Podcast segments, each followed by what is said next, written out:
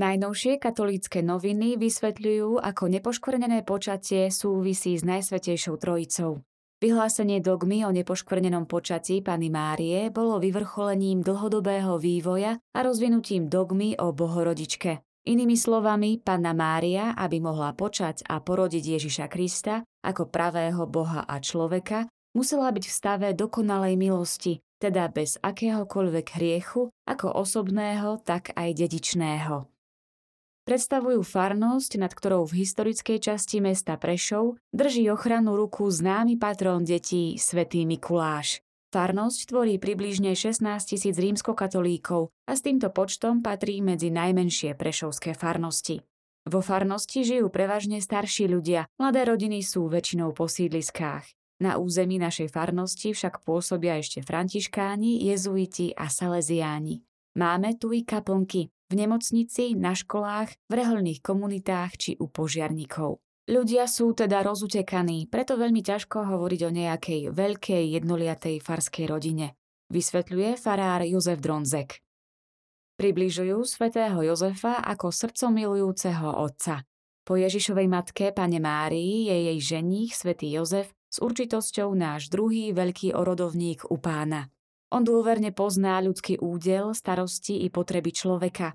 Neváhajme sa na neho obrátiť kedykoľvek a v čomkoľvek, podobne ako sa dieťa obracia na svojho otca. Odpovedajú na čitateľskú otázku, či advent je alebo nie je časom na pôst. Advent je vo svojej podstate čas, v ktorom sa veriaci majú viac venovať príprave na druhý príchod Ježiša Krista na konci sveta. Takto sa naplňa jeho zmysel aj vo význame slova adventus, očakávanie. Predstavujú duchovné dedičstvo, ktoré ukrýva hviezdoslavová poézia.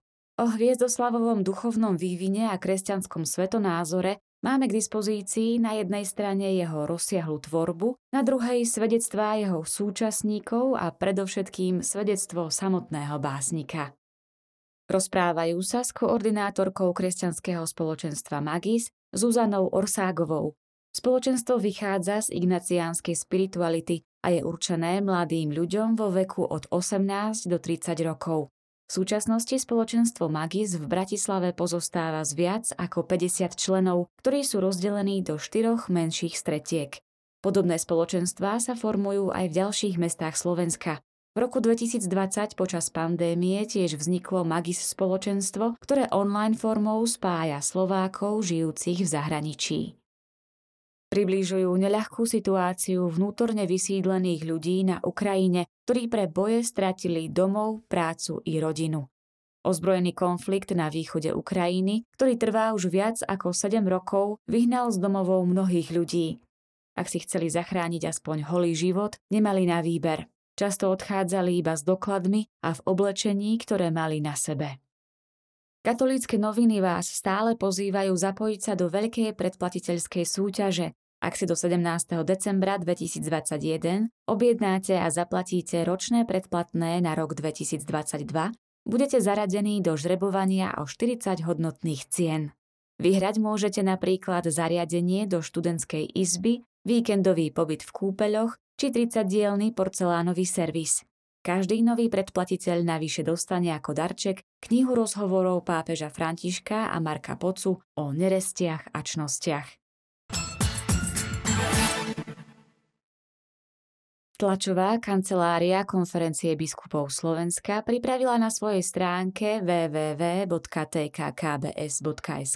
dosier, ktorý bol venovaný návšteve pápeža Františka na Cypre a v Grécku predstavuje špeciálny zväzok správ, ktorý sa venuje tejto téme. K dispozícii sú plné znenia príhovorov pápeža Františka na oboch miestach. Decembrové číslo časopisu Cesta prináša tému Božia vôľa.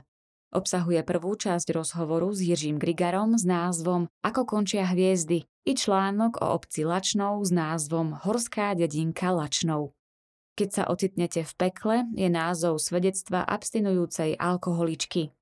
Nechýba informácia o celocharitnej zbierke s posolstvom Pomoc je naplnením, ktoré hľadáme a svedectvo s dobrým koncom, ako sa z klienta Charity stal zamestnanec Charity v článku Z klienta zamestnanec.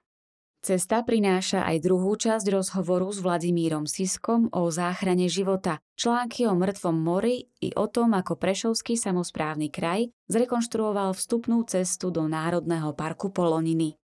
Klientky domu svätej Anny píšu o svojom neľahkom osude, ale aj o radosti zo života a nové číslo časopisu Cesta uzatvára duchovné slovo Bábky na motúsku, Božia vôľa